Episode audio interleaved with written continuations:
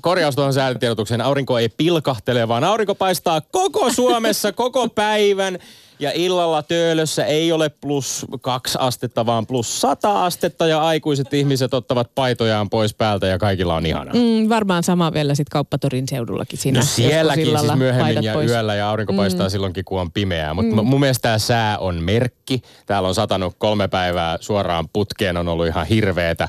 Ja nyt, nyt on kirkas taivas. Joo, okei. Tämä on mahtavaa, koska mun piti, mun piti siis kysyä sulta tässä alkuun, että miten tämä päivä on valjennut. Ja sitten mun piti niinku jotenkin jatkaa, että eihän tämä nyt kauheasti ole valjennut, kun on ollut niin pimeätä. Mutta siis itse asiassa sä oot niin valoisalla fiiliksellä, että sulla on selkeästi hyvä päivä. Kyllä, ehdottomasti. Mä äh, tuossa tota fillaroidessa kaupungin halki tänne äh, tuommoisessa niinku vähän hu- huurteisessa höyryä nousee ja, ja tota, tosiaan taivas on, on kirkkaan näköinen ja joku semmoinen niinku, Mä, mä luin lehdestä tänään Hesarissa, ähm, että, että tuolla Paavalin kirkossa näytetään peliä tänään.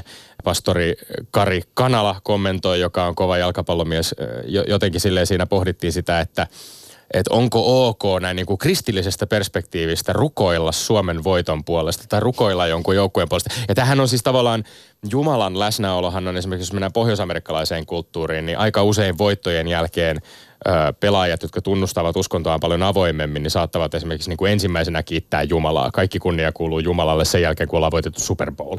Ja se eikö- tuntuu, se tuntuu aina vähän Joo. kummalliselta, koska siis niin kuin Jumalanhan pitäisi olla kaikkien puolella.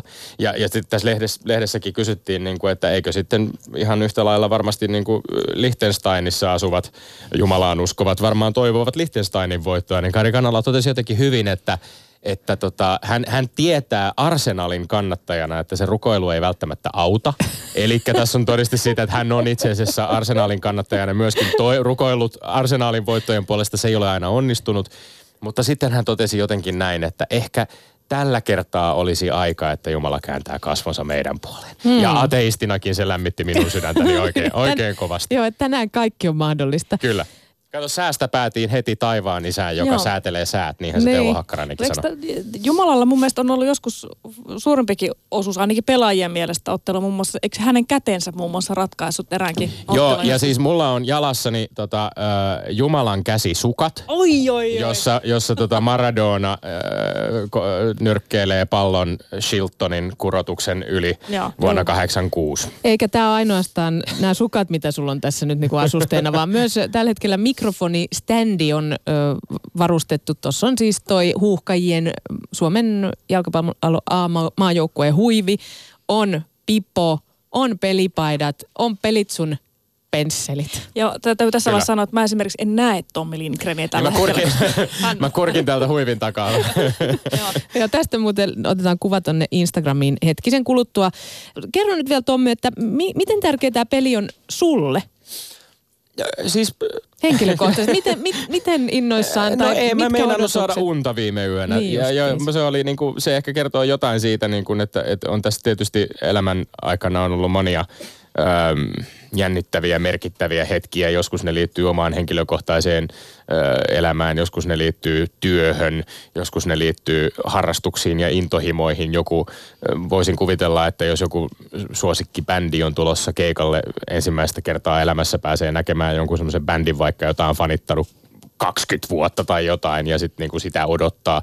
Niin kyllä tässä on, tässä on samanlaista, samanlaista tunnelmaa, että on joku sellainen outo, ää, läpi ajan kiitävä se, semmoinen tämän päivän ja tämän ottelun perspektiivistä jotenkin niin kuin tutkailee taaksepäin koko elämää ja kaikkia niitä hetkiä, kun on, on jotenkin ollut siinä tilanteessa, että on, on toivonut Suomen pääsevän arvokisoihin, Suomen miesten aamaajoukkueen pääsevän arvokisoihin ja tähän pitää aina muistaa ja korostaa. Sitten me ei olla ensimmäistä kertaa Suomen jalkapallomaajoukkue ei ole menossa arvokisoihin, vaan naiset ovat, ovat olleet EM-kisoissa useampaa kertaankin.